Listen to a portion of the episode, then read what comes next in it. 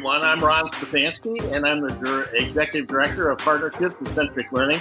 And I'm here today to launch our podcast with my colleague, collaborator, and co conspirator, Dr. Caesar Micken, formerly an executive at Detroit Public Schools. And our podcast is going to be about disrupting education. That's why it's called Disrupt Ed. We are so excited to be joined by someone I've known for the past decade, Karen Norington-Reaves. Karen began her career at Northwestern. She went on to teach. She went on to then pursue a law degree. And as if she didn't have enough on her plate, most recently, she adopted a second child from Haiti who is blind. So Karen has a lot on her plate, and she's a real force for disruption in the workforce world. And she's been that way since she brought three county workforce agencies together to create the country's largest enterprise in workforce, the Chicago Cook Partnership. Welcome, Karen, to Disrupt Ed. Hello. Absolutely. Thank you for having me. How are you doing today? I'm doing great. I'm doing yes. great. You just described uh, all the Herculean things going on in my life. right. But yeah, you know. Well, one, one thing Karen Ron forgot to say in our when we were practicing was he has this new acronym about people who get S done, who get shit done. And so the people, the people who are going to be on our show are going to be people like you, you know, because we're tired of talking. We want to talk to people who are doing stuff to change our society and to change the plight of many of our young people. That's right. we call it the we call it the GSD index. And Karen, on a scale of one to ten, you've got a GSD index of about fifty. Really high. Really it. high. I love it. I love so, it. I'm stealing that. so what I want to do is I want to hear some of your stories. We've been talking recently, and I was so excited uh, when we checked in with each other to find out about your recent decision to become a candidate in the first congressional district in Illinois. And I can't imagine that your long history as a nationally recognized executive in workforce isn't going to inform that candidacy. So maybe we just start there and you tell us a little bit about how you're moving uh, as you take a leave from the partnership and start approaching your candidacy for the first congressional seat in Illinois. So, first of all, thank you for having me. I think there is no finer place for me to be featured than in a podcast entitled Disrupt Ed, right? Uh, and I get the play on words that we're really talking about disrupting education. Uh, but, you know, education is a part of workforce development, and disruption is what we have to do, it's what we have to be about in order to bring about change. So I love the title, and and again, thank you for having me, Ron and Caesar. Uh, so yes, in in recent months, I made the decision to throw my hat in the ring as a candidate for Illinois' first congressional district. Uh, that is the district that has been uh, long led by Congressman Bobby Rush, uh, a Black Panther himself, like Mr. Caesar here. Yeah. Did you all know each other back in the day? No, no, I was at U of M. You know, so no. So the congressman actually has endorsed me to be his successor, and I'm incredibly honored and humbled by that. Um, there's a lot of weight to that, and there's a lot of history there. And he himself is a disruptor, somebody who um, really was just down for community very, very early on uh, in his life, and has just um, you know, been a, a, stalwart leader for for really three decades in Congress. In terms of my race and sort of, frankly, Ron, what brought me to his attention uh, was the work that I've been doing for over a decade in workforce development. So not only leading the Chicago Cook Workforce Partnership, but leading with respect to community efforts, leading that public private collaboration, which is what I really think is going to take to get us out of uh, you know, the rut that we've gotten ourselves in in so many of our communities across the country. Um, and so the work that I've done has really helped to inform my candidacy and frankly is uh, just deeply aligned with what community needs and wants. What I hear from people day in and day out is we need jobs. And yes, we do need jobs. We also need the skills to perform the jobs that are available or that will become available. So, Ron, to your point about your children working in fields that didn't exist when they began their college careers, uh, several years ago, I did this presentation using some data points that talked about how, uh, and this was years ago, right? So it said then that 60% of eight year olds were going to work in jobs that did not then exist. And so I suspect that that number has not shifted very much when we think about cryptocurrency, we think about technological advances, we think about medical advances, just think about the response to COVID 19 uh, to this pandemic and all that we've had to do, our young people are going to be doing jobs that simply don't exist right now. And what that means is we've got to give them the base foundation so that they are able to build new skills and build upon the, the foundation that they have in order to be successful in life. Hey, hey, Karen, on that point, because I think that's very important. We saw, and you made a good point. We saw this 10 years ago. 15 years ago, 20 years ago. So what at what point do we develop I like the partnership thing, but at what point do we engage with the public school system and you know some of the out of school you systems that are going on so that we can really have make a dent in this thing? Listen, the engagement has to begin early. I ha- have been on record saying, and Ron knows this as, as a core belief of mine, we spend millions and hundreds of millions of dollars within the workforce system, within the education system to get people prepared for job opportunities. And the work that we're doing in that preparation, I'm not talking about the technical skills preparation, I'm talking about the soft skills preparation. So much of that soft skills work is actually doing what we should have been doing in preschool, in kindergarten, in first grade, in second grade. And so we're spending all this money trying to pay, play catch up um, because of things that we didn't do right as a society in the first place. So I, I had this conversation years ago with an elected official, and um, we were talking about high schools and career exposure and career exploration and talking about how do you address the issues of opportunity youth. And that individual, whose name I won't give now, said, Oh, so junior year? And I, I looked at him, I said, No, sir, sixth grade. Sixth right. grade. That's when we need to be talking about building those skills, identifying talents, identifying aptitude, identifying interests, and helping to really feed those interests so that we have confident kids, we have knowledgeable kids. And I'm sorry, not kids, but adults.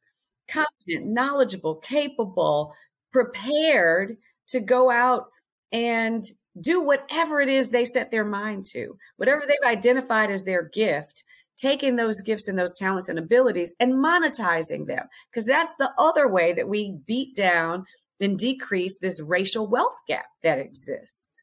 You're absolutely right, Karen. I think that's that's really well put. I want to go back though. I want to dig in for our viewers and listeners and talk about this public-private partnership a little bit because you know a lot of people have heard that. A lot of people have you know have gotten the T-shirt, have gotten the CD, and listened to the tape. But you took three scandal-laden workforce agencies that weren't working well together, and you knitted them together. And so uh, that kind of a partnership that you created to establish the country's leading largest workforce public agency is something that I think our our viewers and listeners would love to hear about. What was the key to getting that moving and and and increasing your what we like to call GSD index and how you got how I got ish done. That's um, right. That's right. So so two things in all fairness to your viewers, if you hear any sort of uh, weird noises in the background, it is my dog who has decided that she needs attention right now. This is the hazard of working from home. This is exactly what what everybody's it. living Real. with every day. If it's not the kids or That's the spouse, right. it is the, the pet, right? So, um, So let, let me just correct one thing because at least one of those three prior existing institutions was not scandal laden, only two of them. um, and so it really was taking this concept of um, removing all of those responsibilities from government entities, putting them into a nonprofit in order to increase nimbleness. It was about being able to have a more flexible, uh, procurement process, a more responsive workforce development system. And, and in that sense, I mean responsive to business need. So the ability to stand up programs and to create initiatives that would immediately address a shortage that employers encountered. And, you know, there were just so many layers of bureaucracy within city and county government that that nimbleness did not exist. Um, in addition to that, so there were the three workforce development organizations for um, uh, South, South and West suburban Cook County.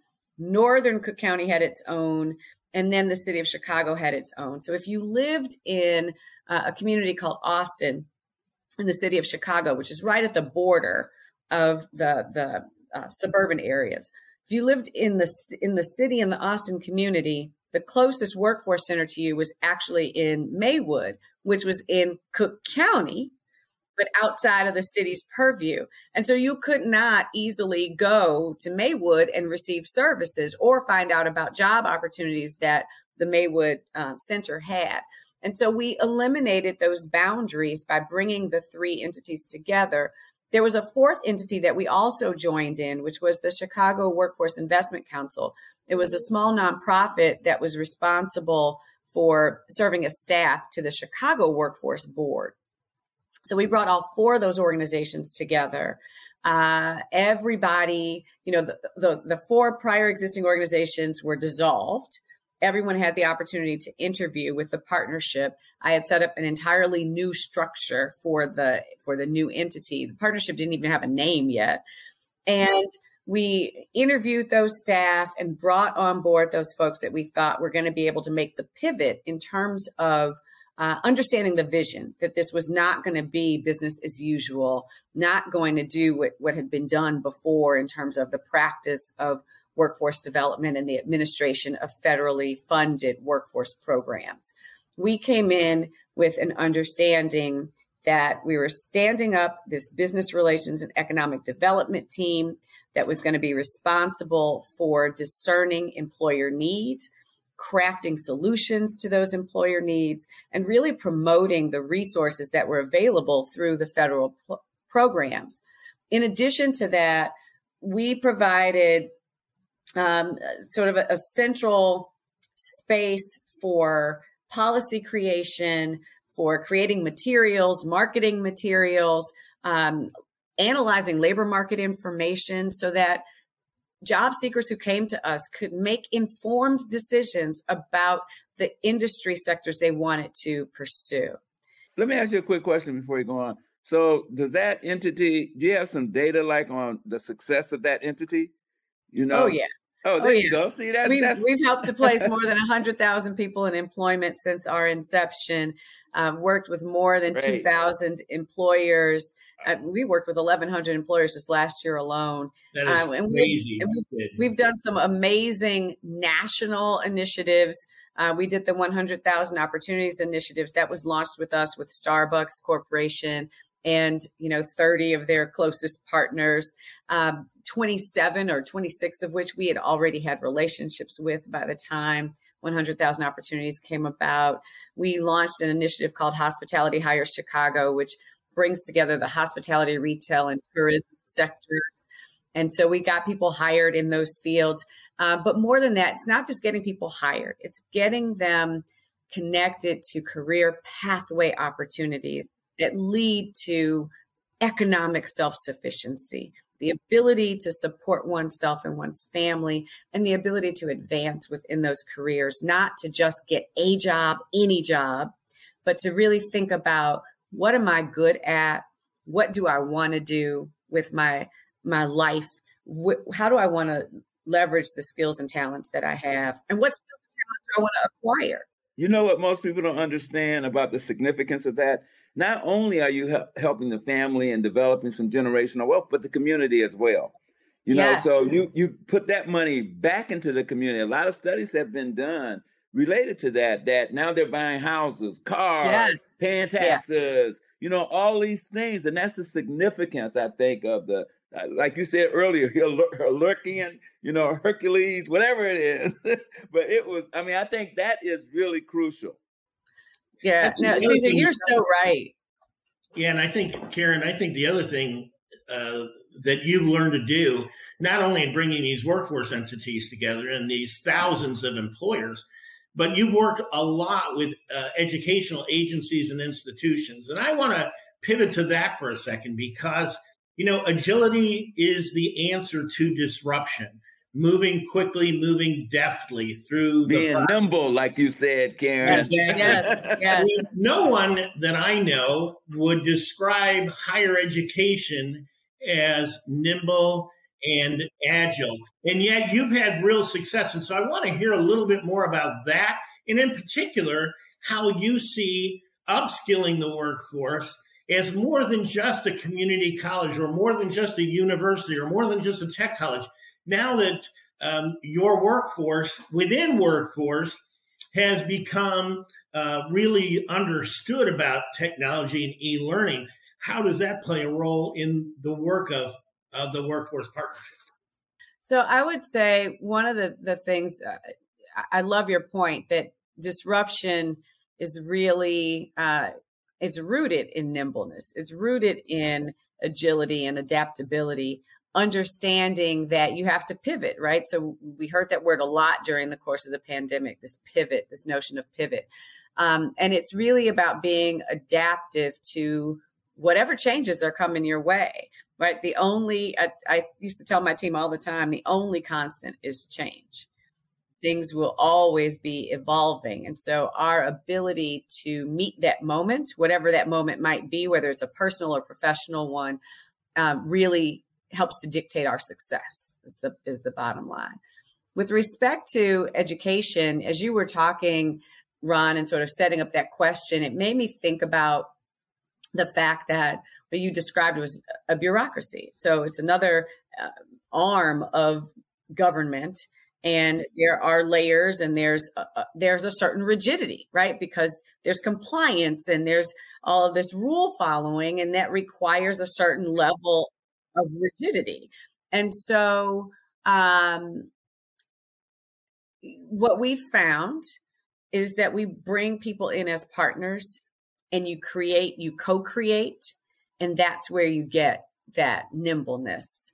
Um, that's where you get people to be innovative and think outside the box and then you go back and check and say hey can we can we get this done? And here's here's the imperative of doing this right? Here's the economic imperative for the employer here's the economic imperative for the job seekers and this is how it supports the institution's bottom line and portfolio of investments within community. So that's always been the approach is really to come to people come to people from a space of co-creation because then you've got shared ownership, you've got shared ownership in the outcomes and you also have shared ownership in the positive that that flows from that. So I'll give you one great example of our ability to leverage that. Um, at the beginning of the pandemic, as you all know, nationally, there was a dearth of contact tracers. And so um, we have been in discussions with the city and the county around how do we, you know, create a response here. And so the city issued a, a an RFP for the creation of a contact tracing corps that would be community based, focusing on 30 um, high needs communities, predominantly Black and Brown communities in the city's south and west sides, and some on the north side. And the partnership bid on that contract and we won it. But we turned it into something more than anyone ever imagined. We brought in our educational partners through Malcolm X College, which is one of the community colleges, one of the city colleges of Chicago. We brought in Sinai Urban Health Institute, which is connected to Mount Sinai Hospital. we brought in NORC at University of Chicago, which is a, a phenomenal nationally known research uh, body. And we brought in uh, University of Illinois at Chicago. And so we had these educational partners who worked with us, designed the training program. We put our contact tracers through seven different modules of training. So they got their contact tracing certification. They got certification later on as vaccine ambassadors. So they were able to be conversant in the language of epidemiology and to help people understand the need for getting inoculated against the virus. Um, they got trained in all these different modules and they got certificates and credentials. They also had to go through um, uh, customer service training as well. And so at its height, we had about 750 people hired on from community to do this work. They wound up giving us a second year on the contract, and now they've extended it. We got a third year for uh, focusing on Latinx communities. So we got promotoras that, that evolved from that. But it was that collaboration with our education partners their ability to turn on the dime to create those initiatives, those certifications. And what we've done with it, uh, we'll see the fruits of our labor in April because we didn't want this to just be short-term employment for right. these people. Which is what I was getting ready to ask too. No, right? so we didn't want to be short-term employment. We already had relationships in the healthcare sector. And so we created a menu of training options for folks to go into the healthcare sector for permanent employment. So we're doing a hiring event in April for that. Great. Hey, Karen, so one up, I know we have to wrap this segment up, but one of the things we would like to talk to you about on the next segment is this whole concept around opportunity youth. I just sent Ron an article this morning concerning Philadelphia and hundreds of thousands of our young people out of school, out of work. You know, what do we do about it? And I know workforce development is a great space for that. So if we could just save some time for that one, and Ron, I don't know, you want to? Yes, I'd like to invite you back, Karen. We'd love to have you back to talk more about Opportunity Youth and also more about uh, what you're doing uh, to move the needle in terms of bringing people the skills and education they need to be successful.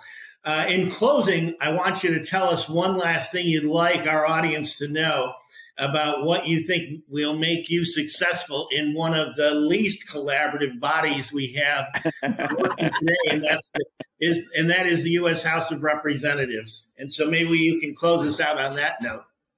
You know, I think the thing that will make me successful there is my ability to be agile, as you were just describing, and most importantly, to build relationships. All of the work that I've been able to be successful in has really required connectivity, connection to, to other people. It is really about collaboration and finding points of commonality, even in spaces where we may disagree. I have been in, you know, at the, the seat of politics in the city of Chicago uh, between the mayor's office and the Cook County Board President's office. And, you know, I've learned how to navigate those different personalities. I've learned how to navigate the politics. And for me, it's been a great proving ground. And I believe that it is certainly the uh, preparation that I need in order to come into Congress and be successful with building those bridges, finding those points of commonality so that we can get ish done. That's right. That's fantastic. that was a great summary because I was going to insert that uh, Ron's GSD in there. So you did it perfectly. yeah. So thank you, folks, for joining us on Disrupt Ed. This is Ron Stefanski, joined by Dr. Caesar Mickens, and we look forward to Norington-Reaves to having you back again on our show. Thanks, Thanks everyone. so much.